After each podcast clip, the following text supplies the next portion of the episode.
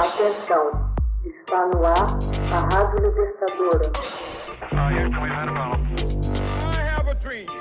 Começa agora o Hoje na História de Ópera Mundi.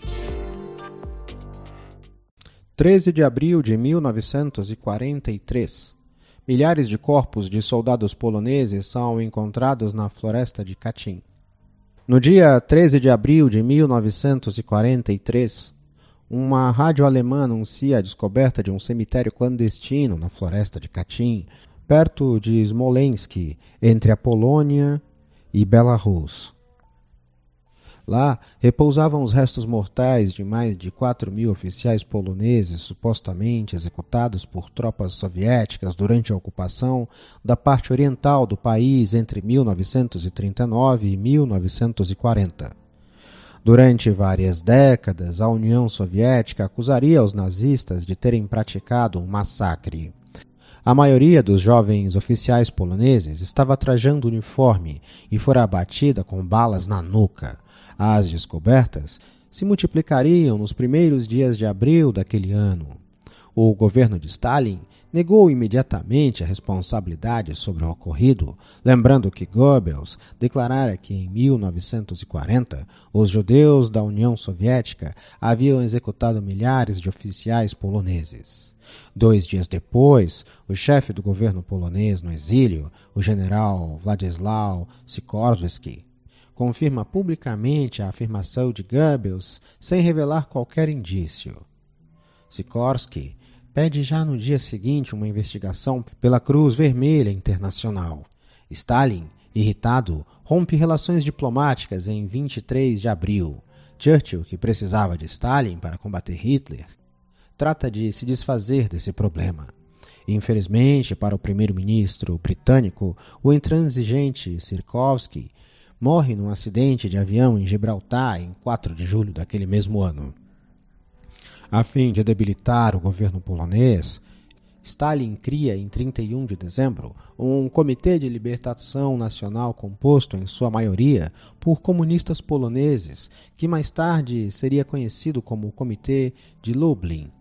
Este grupo aceita sem hesitar a versão soviética sobre os massacres de Katyn.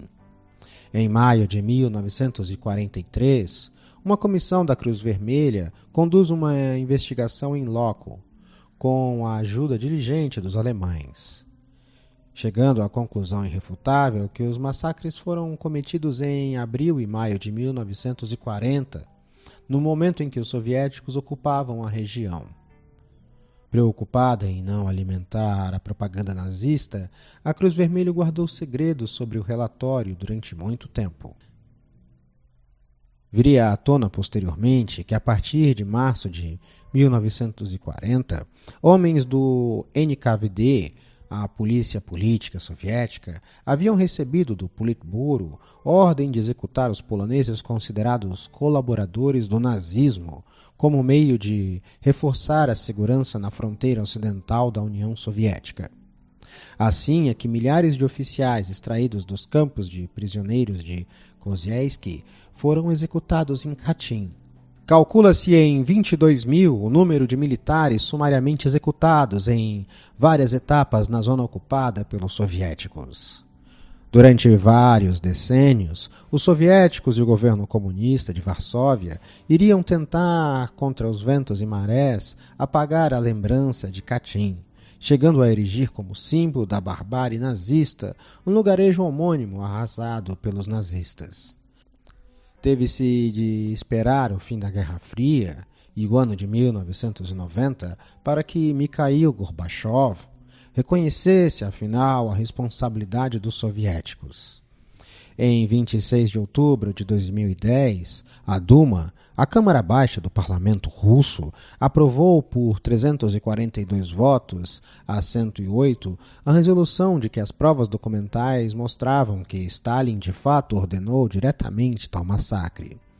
O Partido Comunista da Federação Russa se opôs fortemente à resolução, pois não admitia o envolvimento da polícia secreta soviética no massacre, continuando a sustentar a tese de que os alemães que invadiram a região em 1941 tinham sido os responsáveis pelo crime. Os defensores da versão soviética argumentam que os documentos apresentados na década de 90 eram falsos e foram fabricados por forças hostis à União Soviética para desacreditar o regime socialista. Há, em favor dessa versão, o parecer de um perito criminal que demonstra a utilização de duas máquinas de escrever diferentes na confecção do ofício 794-B de março de 1940, no qual consta a decisão do Politburo pela execução dos poloneses. Hoje na História. Texto original Max Altman. Narração e adaptação José Igor. Edição Laila Manuelle. Você já fez uma assinatura solidária de Opera Mundi? Fortaleça a imprensa independente. Acesse www.operamundi.com.br/apoio. São muitas opções. Você também pode fazer um Pix usando a chave apoie.operamundi.com.br. Obrigada!